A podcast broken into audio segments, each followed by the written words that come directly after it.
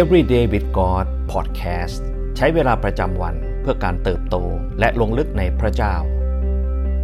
ประจำวันพุทธที่ 18 พฤษภาคม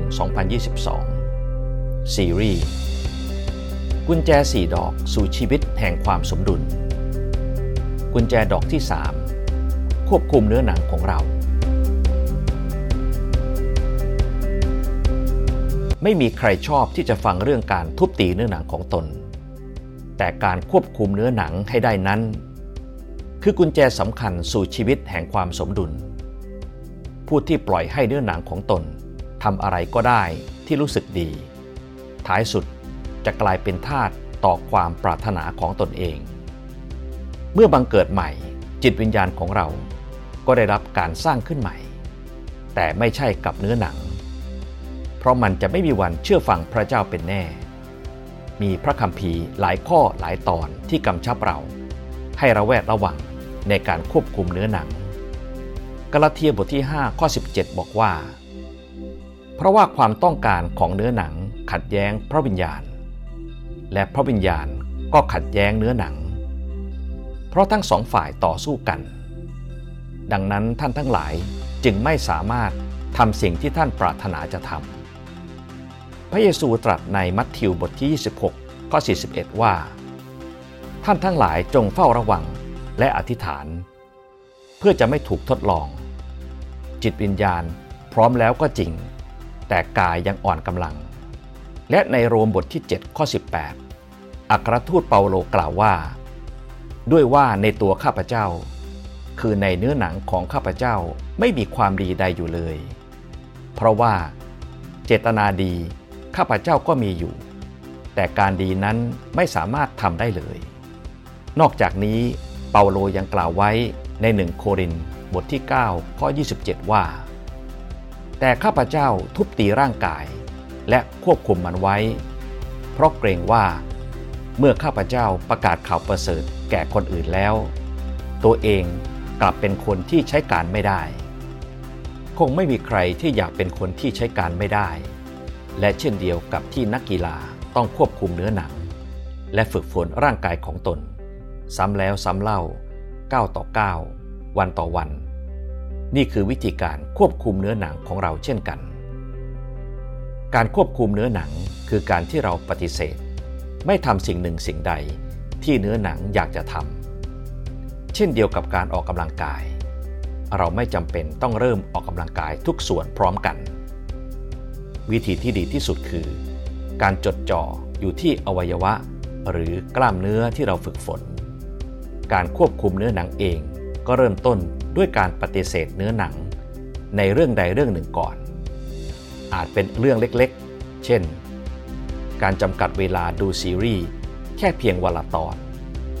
เมื่อจบแล้วเราจะอ่านหนังสือ หรือทำงานหนึ่งชั่วโมง เมื่อเรารู้ว่า เนื้อหนังไม่ชอบสิ่งใด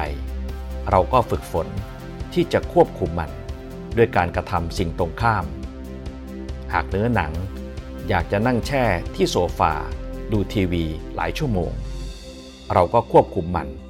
ด้วยการปิดทีวี แล้วเดินออกไปจากห้องเสีย หากเนื้อหนังต้องการที่จะใช้คำพูด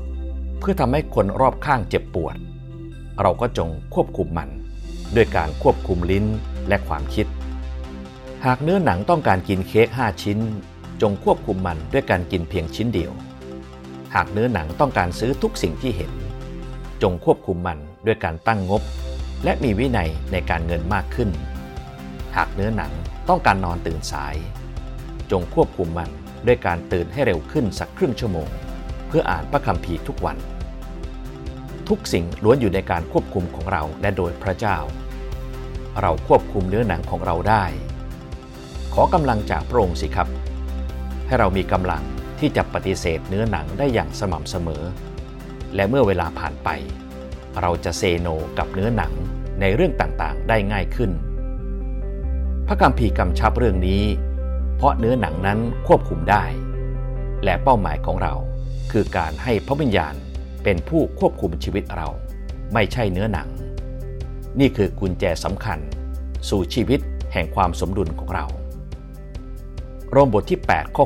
6 ฉบับอมตะธรรมร่วมสมัยกล่าวว่า จิตใจของคนบาปนำไปสู่ความตาย แต่จิตใจที่พระวิญญาณทรงควบคุมนำไปสู่ชีวิตและสันติสุข สิ่งที่เราต้องใคร่ครวญในวันนี้ มีความต้องการของเนื้อหนังเรื่องใดที่เราตั้งใจจะเริ่มควบคุม เราจะเริ่มต้นปฏิเสธเนื้อหนัง เราจะเซโนกับเนื้อหนังในเรื่องเล็กๆ ได้อย่างไร ให้เราอธิษฐานด้วยกัน พระเจ้าที่รัก เราขอบคุณพระองค์ผู้ทรงสถิตกับเราเสมอ เราขอบคุณพระวิญญาณบริสุทธิ์ที่ทรงอยู่กับเรา ประทานกำลังให้เราต่อสู้กับเนื้อหนัง เพื่อเราจะเปลี่ยนแปลงเหมือนพระคริสต์มากขึ้น วันนี้เราขอพึ่งพากำลังของพระองค์ ให้เราเลือกที่จะปฏิเสธเซโนกับเนื้อหนังของเรา ขอส่งให้เราได้ก้าวไปข้างหน้าทีละน้อย แต่สม่ำเสมอ เราขอฝึกฝนที่จะควบคุมร่างกายของเรา ความคิดของเรา ลิ้นของเรา ให้เราเป็นคนที่พระองค์ใช้การได้เสมอ เพื่ออาณาจักรของพระองค์ เราอธิษฐานในพระนามพระเยซู เอเมน